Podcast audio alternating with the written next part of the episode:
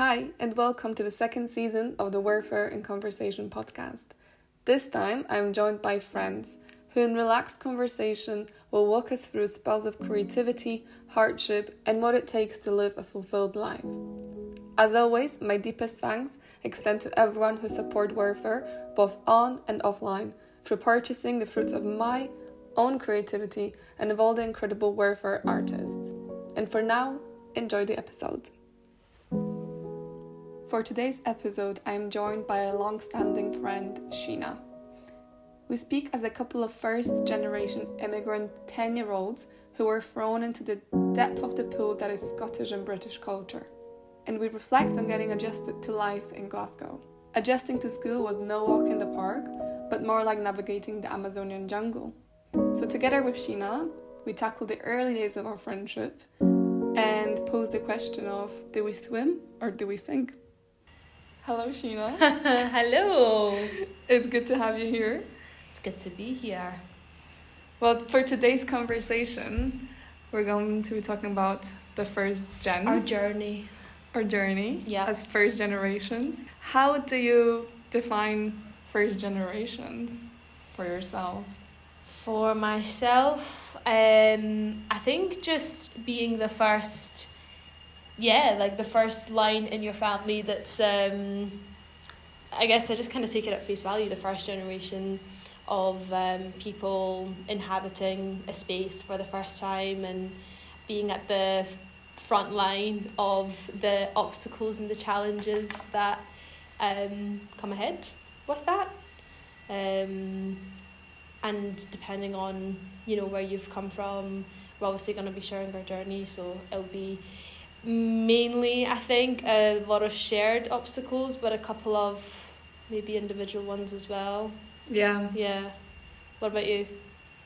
Yeah, I mean, I think I'll mirror what you say uh, in terms of it is being thrown into a new context, right? It is being that first generation to be in a new country, but maybe even more so um, in a new, um, almost kind of trying to navigate a new class. You know, Yeah. I feel like um, being first to maybe go to university in your family and things like that Yep. these kind of struggles. Thrown so into the deep end. thrown maybe. into the deep end. I Yeah. mean, that is a nice metaphor Yeah. for being a first gen. Yeah. Uh, being thrown into the deep end. Yeah, Yeah, it, it kind of feels like it, no? Yeah, definitely. I think your all of your primal survival instincts just um, are quite heightened um, for the first couple of years, if not decades. If not decades, and Yeah. not your life, who knows, right? and maybe your See how life, that's yeah, going to depending on how traumatized you, how much trauma you endure. But um, yeah, trauma makes you funny. So oh, I want to hear more about that. yeah, Maybe maybe later we can Oh yeah, that. I feel like all comedians have definitely had a bit of a traumatic life to be who they are. But Hmm. um, so yeah, okay, well, let's take a step back and let's think about how we met. yeah. How did we meet? We met in school. Mm-hmm. We um, both started. Um, so yeah, I moved from Iran then to Northern Ireland, where I lived for a year and a half, and then um, I then moved to Glasgow through my mum, who's a nurse who got a job here, uh, and then you were in Glasgow, and we met in a Glaswegian secondary school. Um, And you were how old? when well when we met, I think I was 12, 11, 12 maybe. Yep. Um, because we obviously met early in school, like maybe first or second year, but we didn't actually become friends until maybe like third year. So when Yeah. we were like thirteen. Yeah. Um, for people that don't know the Scottish schooling system. Um, and then yeah, but when I, I came to Glasgow, I was eleven, and yeah, that was. Was What was the transition like for you coming from Iran into Northern Ireland first? Uh, um, not uh, very very odd and alien. I think when you're nine, you are still young enough that you have all the um, advantages of like um, you know being able to pick up the language really easily without thinking about it, being able to um, integrate better than your parents, who are probably your closest point of like comparisons for how you're integrating if you don't have siblings, which I don't. I know you Mm. do.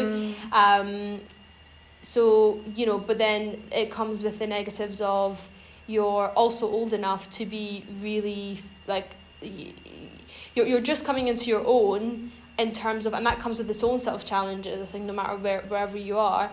And then it's like, right, okay, so you need to try and figure yourself out. You're, you're coming to your pre pubescent years, into your pubescent years. And now, on top of that, you have to try and navigate a whole new, just everything like a whole new culture, a whole new way of life, a whole new society. Um, and yeah, that was rough. That was 100% rough. Um, and I think it's, it's, I don't know, I don't think we praise ourselves enough as first gens for how far we've come and how much hardship we've endured. Um, because I think, you know, you a a lot of people wouldn't be able to understand where you're coming from and b the people that do understand you know and do understand where you're coming from maybe don't want to be reminded of it or i don't know um so yeah i definitely feel like it doesn't get celebrated enough and um maybe hopefully Mm. we can give a voice to just yeah. taking a moment to pause and just celebrate surviving and yeah, Yeah. being here and um, patting ourselves on the on the back to anyone to anyone who's Yeah. managed to like you know if you've if your english is a bit better if you've only just come here and your english is a bit better now than it was six months ago amazing that's such a big achievement. You you're already i don't know the stats on bilingual people but you are more qualified skilled language wise than a lot of people that are living in the same place as you you know Yeah. um, if you've done something for yourself for the I know you for instance had a lot of challenges with um because your m- my my mum's a nurse my dad's a vet whereas your parents are self-employed business people so you had to Mm. support them a lot in that you know um, and I think there definitely needs to be more recognition of um, all of this micro work Yeah. um, that Yeah. goes on behind the scenes um, yeah, and I'd love to delve into that um, as we progress with the conversation. yeah I actually wanted to reflect on even prior to moving to Yeah. the UK.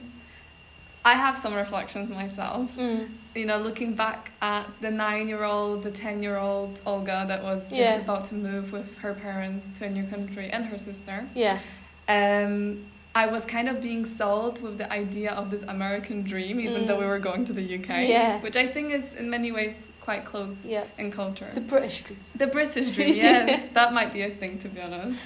And I remember being really excited for things like school uniforms, which we didn't have in Poland, yeah and like having lockers and having this kind of the, the high school that I saw in Pop um, you know, culture. pop culture Yeah. coming from the US, yeah uh, which is funny.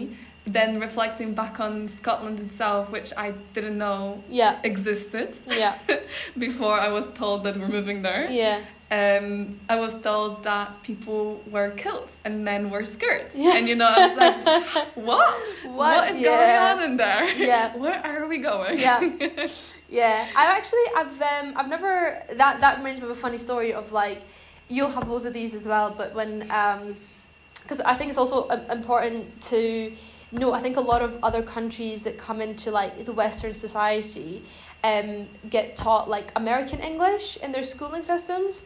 So i don't know if that was the same in poland but like in iran for instance um took a couple of english lessons just to be able to like how i can conversationally generally speak spanish. I was maybe at that level when i came to the uk so you know the extent of hello how are you? My name is that was it. Mm. um, and then um, you would hear like the phrases that is used more colloquially. Like I remember we were sitting in primary class in Ireland, and the teacher kept being like, "Right, folks, like we're doing this right." I was like, "Why does he keep referring to us as foxes? That is so weird." Like the word "folks" was just.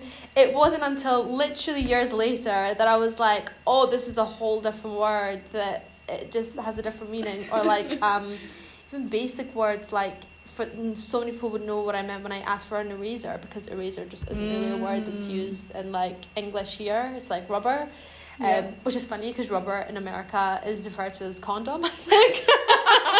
Oh, So people like transatlantically Yeah. maybe struggle with that word. Yeah, yeah. Um, I know Emma Watson actually talks about that on a show, saying that she was asking for rubber in her university at Brown, and people were like, "What?" oh, wow. um, but even just those like they become fun stories later on. But Yeah. you know, at, at the time, you're just kind of, you know, not like why why are they not understanding me? Like I, I think I'm saying the right things, and um, Yeah, Yeah. no, I feel like, I mean, it, language was the first barrier that I Yeah. faced for sure coming into the UK. yeah, I actually had German before I left Poland in my school. yeah, We were at the stage where German was the first language that was taught to students, and then only after they picked up English, which now has shifted. okay, now yeah. it's English predominantly, and then other languages Yeah. come in at some point. But um, I had almost zero exposure to English at that time. In Poland, everything was like dubbed. We didn't have TV that would, you know, um, make me aware that or, or help me learn English sooner Yeah. than I did.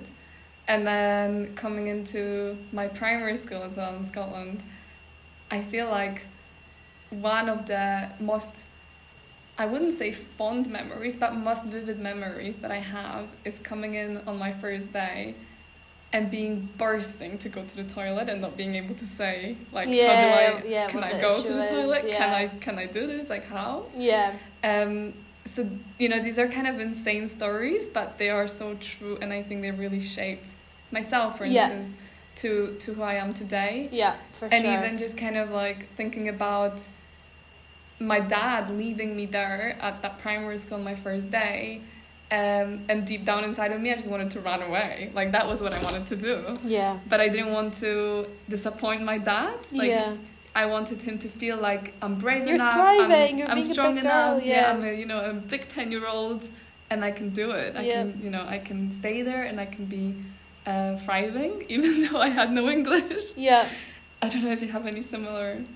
Yeah, I don't really actually um, remember my first day at school in um, in Ireland, but I, um, I mean, I had a really difficult time in school, and uh, I, I don't, I, you know, I, it's, I, I don't think that, I feel like there needs to be a separate branch of like I don't know therapy or counselling that just deals with people that have the same stories that we do. Mm. Um, I am so fortunate that I have like the best network around me, family, friends, and um, and now I'm in a position like if I want to seek professional help, I can sometimes seek professional help, um, and not with anything that was like overtly traumatizing. But I think when you are first generation, there's so many things that happen on a micro level that accumulate and lead to, you know, um, you mm, and it manifests maybe in like depression or anxiety or just struggles you know and you Mm. can't quite put your finger on it and um, i think it, maybe the frustrating thing is you don't really know um, why you're struggling or like why there's why there's issues because it'll be random things that tip you over the edge and i think Mm. when you actually look into um i mean i mean anyone regardless of whether they're first generation or not when you look into your life and you see the things that you've had to cope with then it all starts to sort of make a little bit of sense um but yeah sort of going back to the question of um I well, there's there's depends depends what way you want to go. Do we want to go funny or do we want to go like sad? Because if we want to go funny, then I remember when I was in Ireland because um I think we were like the first cohort of Iranians that really like inhabited Northern Ireland. I don't think Mhm. I'd ever seen anything from like the Middle East to the extent that suddenly like quite a lot of us were going over there. Mhm. Um, and um, I was one of like the first Iranian kids at that primary school,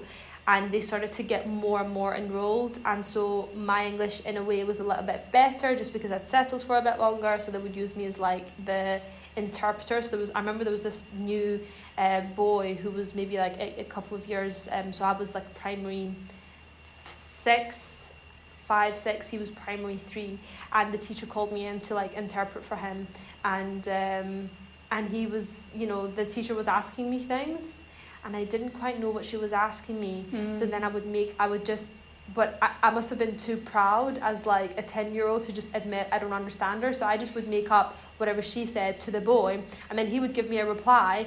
And um, and I wouldn't know how to translate what he said back to the teacher, so I was like, "Oh, he doesn't know," and she and she looked so shocked at me. She was just looking at me this whole time, just really like confused. And she would say something again, and like I would, you know, interpret gibberish and then he would give me a total valid response and I'd be like yeah no he doesn't know that either. So I think I made I made the poor boy sound so bad. I made him sound like he was you know um, potentially intellectually challenged. But um but yeah um there's um yeah school was schooling was difficult I think I didn't um I didn't enjoy it there was too many challenges and then when you're different what what happens when you're young you get bullied so um but I I don't remember my first days on either one of the schools vividly. Mm-hmm. Um, but yeah, one thing I, one thing I just remembered I wanted to ask: What was your parents' reason for moving? I don't think we ever explored that, did we? Um. So. T- 2000 I was going to say 20 something it was 2006 Yeah. 2005 maybe even when Yeah. Poland entered the um, free movement free trades and free movement of labor Okay. as part of the EU right. and all of a sudden we were able to go and work everywhere including the UK when when the UK Oh, was still in the EU right Yeah. um, my dad previously had worked for a number of years in Sweden doing similar Okay, things to what he was doing here and he's doing here and he was always really keen he was the driving force behind wanting to move out of Poland Mhm. he was like enchanted and just in love with the West. Um, he went to the US before, he, he went to Sweden, he came to the Mm. UK, and he was always drawn into that part of the world. Yeah. Um, and he also always told the stories about growing up, watching all sorts of, and listening even to music and watching American The American um, dream. The American dream was in his head ever since he was little, and he took that upon us to to provide us with a with a different life. yeah. Um, so that was his dream, I think. Yeah. And we followed that dream. Um, Fair. So that, That was the, the primary It's reason, probably the and we were that a lot yeah. of people resonate Yeah. with. Yeah. yeah. Wanting a better life, wanting And f- for you for- guys, Yeah, I think same. Um, Mm. Didn't feel like there was much um, progression at the time um, if we were to stay where we were. So um, we we moved um, in hopes of a better life. Mhm. Um, and yeah, here we are. We compromised great weather and Mm. um, great culture and you know close knitted like family support. Like when I was in Mhm. Iran, I used to get dropped off my grandmum's home every day after school, and uh, she lived like five minutes of walking distance from our house, and um, we lived uh, like you know twenty minute walking distance from like our other auntie's house, and it was just all very close knit and Mm. um, which is, you know, I, I, well, I guess the whole world is kind of slowly moving away from that model, sadly, of everyone being quite close, um, which is a shame because like my mum didn't really ever have any childcare issues. Like I was just Mm. always at my grand's house, but um, but yeah, um, the the the that was all compromised for what was thought to be the bigger gift of um, you know, a better life, better quality, better progression. Do you ever think about what would your life look like had, hadn't you moved here? Uh, mm, well, that's a good question. No, I don't actually. I don't think I could cope. I think, um, well, right now in Iran things are very tumultuous, as anyone who uh, remotely follows the news would know. Mm. Um, there was uh, we actually just passed the one year anniversary of um, a girl called Mahsa Amini's death, who was um, an Iranian girl who basically um, for due to quote unquote bad hijab was um, taken over by the police and essentially um, died in their care. Um, Mm. And that started an uprising of um, you know women and the um, and the movement of um, Zan Azadi Zan Zindagi Azadi, which is like woman life freedom. Mm-hmm. Um, and so I don't think, and so many women as a consequence have died in protest, like following her. Um, a lot of like girls my age, uh, even younger than me, um, just with with the way the regime is. So, um, you know, it, it sounds really sobering to think and to say, but I could have easily been one of those um, people. Mm-hmm. So, Mhm. um, yeah, I feel really fortunate that I um, I'm I'm able to have that freedom now. I Mhm. guess um, it makes it even more. Um, you know, it's something. I think sometimes it's hard to practice. uh, You don't know what you have until you lose it, and Mm. uh, but when you have the reminders, kind of like a mirror, it, it makes it a lot more sobering and brings it a lot more home.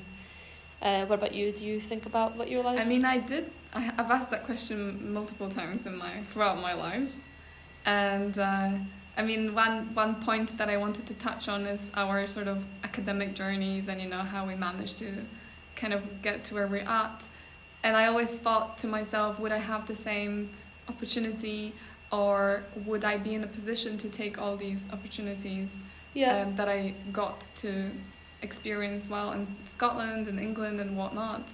Um, and I, I do feel like Scotland has given me so much that I don't think I could get in Poland. Mm. I feel like it's opened my eyes and my horizons to to the world as well. It was almost like this door towards other cultures. Yeah. You know, meeting people like you that I would have never in a million years met. Not for sure, not at such a young age, which was What so. shame that I know have it would have been such a shame. I genuinely don't know what my life would be like. yeah. Because I um I mean we both know how much we shaped each other's lives as Yeah, well. absolutely. Like holding hands almost, uh, going through different struggles. Yeah. Um. So yeah, I gen. I, yeah. I. I do. I mean, obviously, life would have been very different. Yeah. But I'm very grateful. I think that that's the bottom line. Is Yeah. is is gratitude for for being in this country. Yeah, and I think you know, eh, being here has definitely come with its own set of challenges, and we still have challenges. We still, um, like I'm a junior doctor, and one thing that's very um, dominant in the news uh, news cycle at the moment is. Um, you know our strikes and how we're fighting for better pay and the healthcare system here and um, I think you know it's I'm finally at a point where I think I, I don't know if you struggle with this as well like I feel like as first generations you're almost um, you just feel like anytime anyone gives you the time of day or any opportunity you have to be overly grateful and you have to like you know it's it's that it's that mentality of oh gosh like you know maybe you don't feel quite as deserving of certain Mhm. things I've, I've I think when I look back I didn't notice it at the time but a lot of the things that I have worked hard for and I have achieved I've put down to like other sources and other factors and haven't really you know been like no no I, I did that so that's Mm. okay like I'm allowed to have that because I worked for that like it wasn't but you just feel like oh my gosh thank you know what I mean like you Yeah. just feel like you have to be um, so grateful for anything that is even thrown your way and just be content with it and not ask for any more and I feel like finally I'm getting to an uh, like established enough point in terms of coming to terms with who I am and having integrated my past with my present that it's like I'm so grateful for the opportunities that we have like you said and so glad that our life has turned out the way it has but it's okay to want more and to Mm. Ask for what you deserve and to work for what you deserve. Um, you don't have to settle just because you come from a more difficult background, you know. Yeah. Um, you can keep striving and striving and ask for better change. And I think that's one of the other reasons my life would maybe not uh, have been as um, fulfilled had I been anywhere else where um, I mean ev- everywhere has corruption but at least here there's that element of democracy where you can be like no I we're gonna ask for better we're gonna Mhm. ask for like we deserve better everyone does like you know everyone deserves to have um, the best in this context care quality Mhm. of care Mhm. grassrooting the issues, figuring out how it is that we can provide that. Um, and yeah, I feel like um, I I don't I anecdotally I feel like as first generations maybe we are afraid to stand up for ourselves, um, speak up and um, work and ask for more. Not work for more. I think we're willing to work for more, but maybe we feel like we should it's going to get taken away from us so it's that fear mentality maybe Mm. um i don't know Yeah, I mean, settle, settling, settlement with anything is like a key word for me in my life. yeah And that's only in the last sort of year or two that I came to terms with understanding that I do settle for very little a Mm. lot of the times. In the sense of, oh no, well, I've got this far, so I'm happy to just be here, be a bit more comfortable, and just take what's, you know, being given to me by whether it's, you know, through my work, just through that, or through the opportunities, chances, maybe luck, or whatever else that plays part in it and not seek out more. And I Mm. think there is a learning curve in terms of, and I don't know if it's part just of my personality or maybe it is that, yeah you know, all of the, all of those first gens kind of mentalities. Yeah. and i think it's like it's important to emphasize that if you don't have you don't have to keep striving like if you're happy that's different Mm. from settling Mhm. like a lot of people won't you know will be um i don't know will get to a certain point in their career and they'll be happy. They'll have that's different to me i think from settling. That's not the point we're making. Like if, if you've got to a point and you're content yeah. and you're like yep this will do that is different from what we're talking about. What we're talking about is when you in your heart of hearts you desire this thing but you feel like actually that's out with my reach i'll never get there Yeah. like i'm not like those people um who am i to want to want this thing ah forget about it i'll just you know and in fact i might lose my position in whatever realms of life it is so you just kind of are like you push it to the side and you forget about it that's that's i think settling I think that's kind but- of like your classic imposter, right? yeah, yeah. I don't know. I had a, I had an interesting conversation with um, um, with a friend of mine who is a therapist, and she said that um, she uh, doesn't like the labeling of imposter because, you know, um, I think sometimes people. I think some sometimes people label imposter and it's and, and it become and, and it becomes quite a paralyzing thing because I think if you're new to something and you're just getting to grips with it, everyone struggles with that, right? Like so I feel like yeah, um but when that takes on a chronic form and Mm. over a long time you feel like you can't be who you want to be, then yeah, that's a bit like Yeah. you're you feel like an imposter and you're not. You're Mhm. not. Mhm. I wanted to touch on a little bit about our school Yeah. and sort of the trajectory um, of navigating our high school years and then moving on to university and now we're both sort of professionals working in very different industries Yeah. but it's i feel like you know the core trajectory was very similar for Yeah. both of us and i wonder if you have any reflections in around navigating that um, i for instance feel like yes there was a pressure of me being that first gen and having all these opportunities and is it it's kind of down to me to take them. But on the other side my parents openly were quite happy for me to just I mean they've they even told us that as long as you guys settle in you grasp the language to a certain level where you can communicate and maybe you find a decent enough job we would be more than fulfilled with you know th- how the situation evolved with Yeah. moving here there was zero expectations for us to go to university for instance Mm. um, and it's and I feel like I strive on that freedom like I think if yeah. they were to tell me go and study, you know, every night, and you need because Yeah. you need to achieve certain profession or our ambition or whatever, I think I would just go the opposite way. Yeah.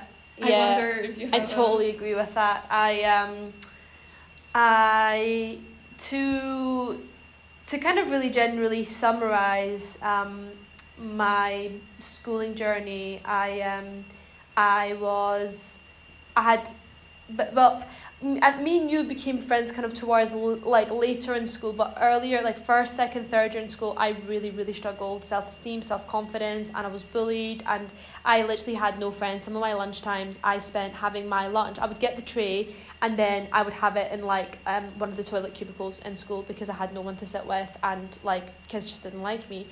And um, I used to um, I'm closest with my one of my aunts who lives in Canada, so I would speak with her on the phone, and she was like my um, my charity therapist, and would just talk me through like you know my um, my struggles, and um, she was just kind of like, okay, right, I just need you to become like the best student in your school.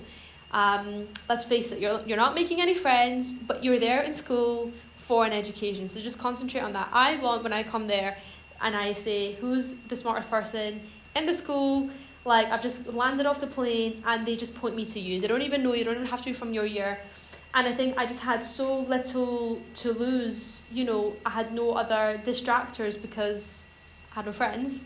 Um, that I just con- I, I just I just took her words and I like was like yeah okay ultimate focus here we go and that just I just fell into this momentum of like starting to mm, like be like okay actually like this whole education thing what's it about and all these classes right let's try and figure it out. And okay and then into this momentum of studying and doing well and and then would that would fuel me to do better and do better and do better. And I didn't really think beyond that. That I just my my goal was to essentially I think looking back it was to achieve my potential but at the time it was like I want to be the best that I can be. Mhm. and um and my you know my mum was always very much like I would ask her like oh do you want me to do this? Do you want me to do that?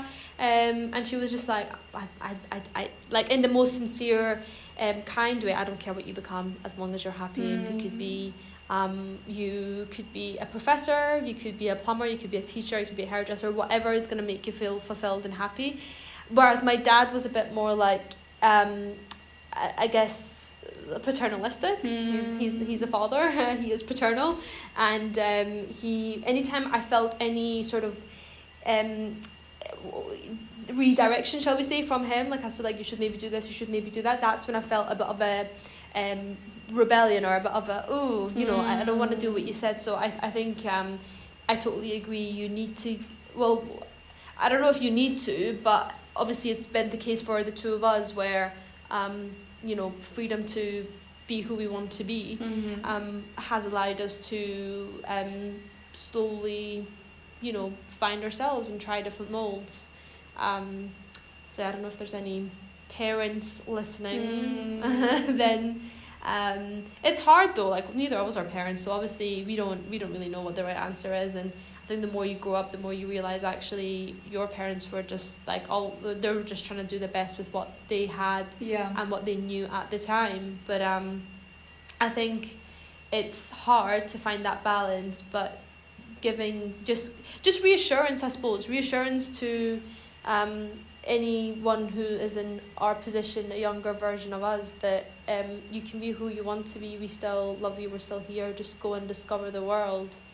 Um, Yeah, I mean, I am no parent and I have no parenting experience, No. but it feels like to me being a child. so there's there's Simba. There's there's there's, There's yeah yeah. yeah, You've the got you've got a nephew. Yeah, families. he's a bit furry, but That's true, and that is a good. Actually, it's a good observation. It's a good Yeah. step, stepping sort of stone to to um, parenthood as well. yeah. I feel like as Simba's a a, parent, dog, by the way, just for anyone listening and wondering. Simba's a dog. Yeah, he is. wondering. Um, it's almost like it's best to observe your child Mm-hmm. and understand who that particular person is Yeah. and how that particular person will respond to a certain Yeah. way of parenting. Um, because yeah, there's no one simple way, right? I think. But yeah, I mean, let's let's not dive into that topic. No. Maybe for another episode. Maybe for another episode. Yeah. But on a more maybe We'll positive. get a parent. yeah, I think we need an expert. Hundred percent. Um, on a more positive note, I wonder if you have any funny stories to tell us in terms of being that first gen, maybe interacting with your parents. For instance, I feel like my first ever job was an interpreter which I think a lot of you know Yeah. first gens would resonate with. My parents coming here, they had bare kind of minimum of English. Yeah. Um, and as soon as I picked up some level of English, I was Yeah. all of a sudden the family lawyer, like doctor, literally Tax like ta- literally everything, right? yeah. Like from from the silliest to the biggest things. Yeah. You know, at the age of twelve or thirteen. And what do I know? Yeah. and you know what? I have stories like like you do with Yeah. that poor uh, poor boy from your school. but it was on my parents' side where I'm like, I know what they're saying. I can They sent him translate. to a special special school as a result. No, I'm joking. They didn't. I hope he's well wherever he Oh gosh, I hope he's doing Uh, fine as well. yeah. Thriving somewhere. But yeah, um, it's funny to reflect on. Yeah, you know, you like- probably have more stories than me because I didn't really have to. Mhm. Um, because my uh, well, my mum, as I said, she you know she was a nurse, so she was just interacting in her day to day job with her colleagues. And in fact, the reason why we initially were in Ireland was because to um, you know. a a lot of immigrants will be familiar with um, the IELTS exam. That's the English exam you have to do before you kind of um, come into a working capacity in the UK.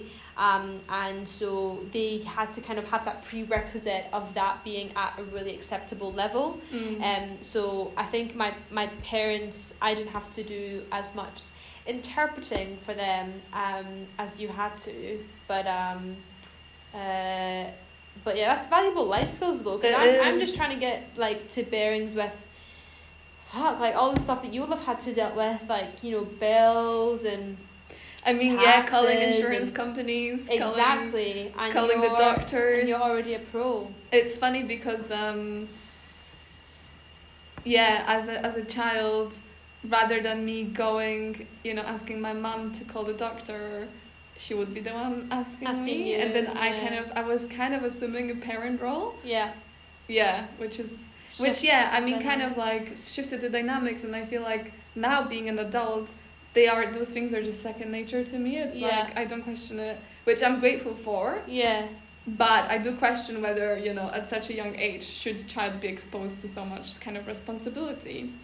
Yeah, I, I don't know. I feel like it's one of these things that's probably just like it'll bring out different traits in different people. Yeah. Um, and just the same way that like, you know, um, unrelated, but some people work really close to a deadline. Like you'll, the if the Mm. deadline's in the ninth of a month, you'll be doing everything on the eighth, like staying up till five a.m. and submitting things to the last minute. Yeah. And other people that would crumble them because they have to have a structure and do things slowly. So I mean, there was a few other things that kind of stu- are stuck in my head. Things, silly things like yeah, how do you pronounce your surname, Oh, or yeah. you know, oh, where's your accent from? yeah. Oh my god, my my name like um it's it's spelled like China, but it's pronounced Sheena. Um, and so just would dread the day you, that you would get a substitute teacher teacher and they'd pronounced your name wrong. But we went to a really like diverse school. Like we went to um, uh, like technically it's classified I think as a socio-economically slightly more deprived school. Mm-hmm. And so we had a lot of kids from all kinds of different backgrounds, and uh, my name would just be one of many that would get Yeah. by the teachers. So in that way, there was you know um, uh, unity I mean, yeah, in, that's in, in that. But um, but yeah, um, I think it's. It's when you catch yourself pronouncing your name in, in like a British way, and you're like, oh gosh, like I'm forgetting yeah. my roots. I mean, do you know what? I always felt like when we first moved here, the first few years, I would sometimes meet, come across a person, a Scottish person with Yeah. a Polish name, maybe dating back from like the Second World War or whatnot. yeah, And it would be like Englishified, Scottishified, I don't know, like, yeah, you know, when yeah, you yeah. take off the accents and then you add a Y instead of this and that. And I'm just looking at it and I'm like, why, right? Yeah. How did that or if happen? you pronounce it in the way that Yeah, it was yeah, intended, like Polish, like actually, yeah, it's, um, it's this. yeah, and then I catch myself for very f- good few years now Yeah. where I generally do the same thing. It's just for simplicity. Yeah. You just cut down the accents, you pronounce it in a very English way. yeah, Just for the sake of, you know, the respondent, the listener to Yeah. have a better, easier. yeah, no, absolutely. like for my like second name, it's um, it's it's pronounced like Ardoni in Farsi, but in English, like everyone just says Ardani, and like it's such a minute difference, but it's so tangible to your ear when you've mm. grown up with your mm. name being said a certain way, and um, and you know I think people have the best intentions. I think everyone's trying to get things right. We come across names that we don't really know how to pronounce, and that's in a that's like a hidden beauty of living in the culture that we do. But um, yeah, that's um, that's something that's a recurring. It's going to be a recurring thing in mm-hmm. our life. Mm-hmm. I think. I mean, sort of wrapping up slowly. There is obviously so much to delve into, and we we will be doing more of this. But yeah. I wonder how, yeah, t- sort of trying to tie back to the roots, and you know, we're now talking about language and whatnot. Do you feel more British, Scottish, English, or Persian? Where do you feel? What is your identity? Yeah, I feel probably like you probably feel the same. I think we're probably just a fusion, aren't we? Um, I think probably um, more. I don't know. I think this is this is maybe uh, um, part of the reason why maybe this podcast was born, so that we can have this niche, this space where um, we all sort of like you know we, we all we all create and we all cohabit as um, first gens who now don't totally feel that they're 100% from you know the, have have retained their ethnicity of the culture they're from and have all of those things that are a bit more like britishified or you know um you know Scot- Scotified um, but yeah, um, I think just an, amalgamation of both mm. and the spectrum. Yeah, I don't know. Yeah, for me it's you? really interesting because I feel like on a very sort of high level. Yeah. I always feel like, oh no, I'm so settled here. I go back to Poland. I don't yeah. feel at home. Um, but that's kind of when I'm just walking on the streets yeah. and you know it's very sort of day to day. Yeah. But I catch myself being way more nostalgic and sort of deep rooted yeah. when, for instance, I listen to Polish music. Yeah. Or I read literature in Polish, or I you kind read of a lot of Polish books. To be fair, yeah. You know, like yeah. just trying to go back to these roots. Yeah. Um, to like deep history and whatnot. It's yeah. That's when I feel like no, no, I'm Polish. You know, I'm from Poland. Yeah. Um and it's interesting when people ask you, "Oh, where are you from?" It's actually a good question. Like, where do you mean? Where did I come from? Because I come, I just came from Scotland. You know, yeah. most, most of the time.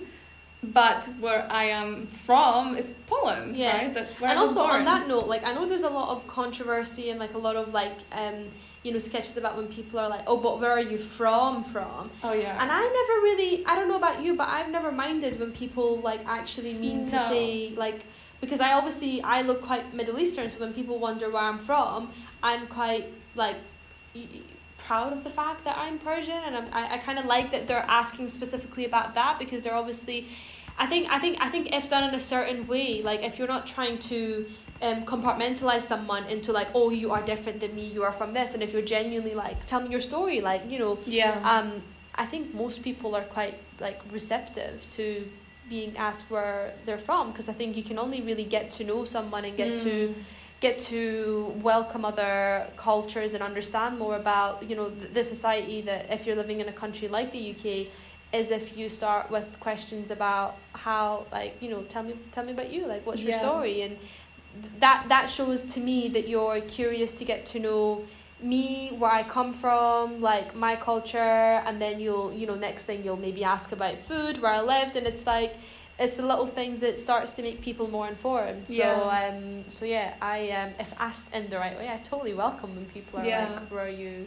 From. Yeah, me too. I mean, when someone asks me where's my accent from, yeah, I'm more than happy to tell them. Yeah, exactly. Even though I mean, I'm like sometimes playing games and asking people where do you think my accent is from, and yeah, they're like, yeah, yeah. I have no idea. Yeah, and it's interesting. Or some people tell me like it's just a random place, and I'm like, okay, I don't know how you arrived at that. yeah, yeah, exactly. I mean, I think like you know, because um, there's been a lot of things about. I mean, there's always something about like racism and discrimination and, and all of these things. And um, you know that's one of the that that's one of the things that I think can get classified as like a microaggression. And I definitely do think that when you're trying to make you know a, a, a point to discriminate against someone and um, and uh, you know you can that can be a question that can be phrased in a way that is maybe not so welcoming but yeah mm. like you're right like your accent's different mine's is different. People are like why is yours so um, I can't quite put it. Some people think I'm American, and it's like, well, mm. actually, I'm from Iran, but like before we moved here, I was watching a lot of mm. American pop culture, so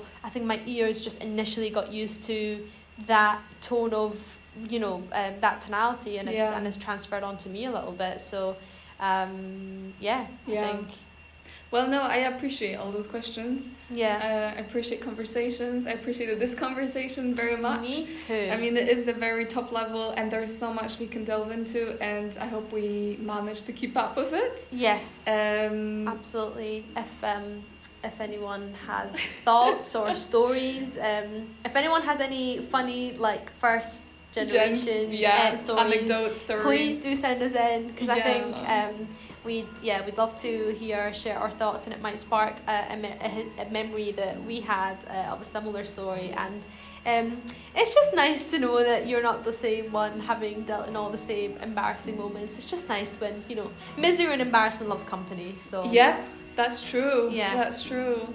And I mean, um, we've touched a little bit on our sort of history, where we come from, and I would yeah. love to look into the future, look at the present as well, because there's yeah. so much to, to, to delve into. So, yeah, but thanks, Shina, for this first episode Anytime. together. And yeah, we'll be uh, back with more. Back with more. Yeah. Thank you. Bye, guys.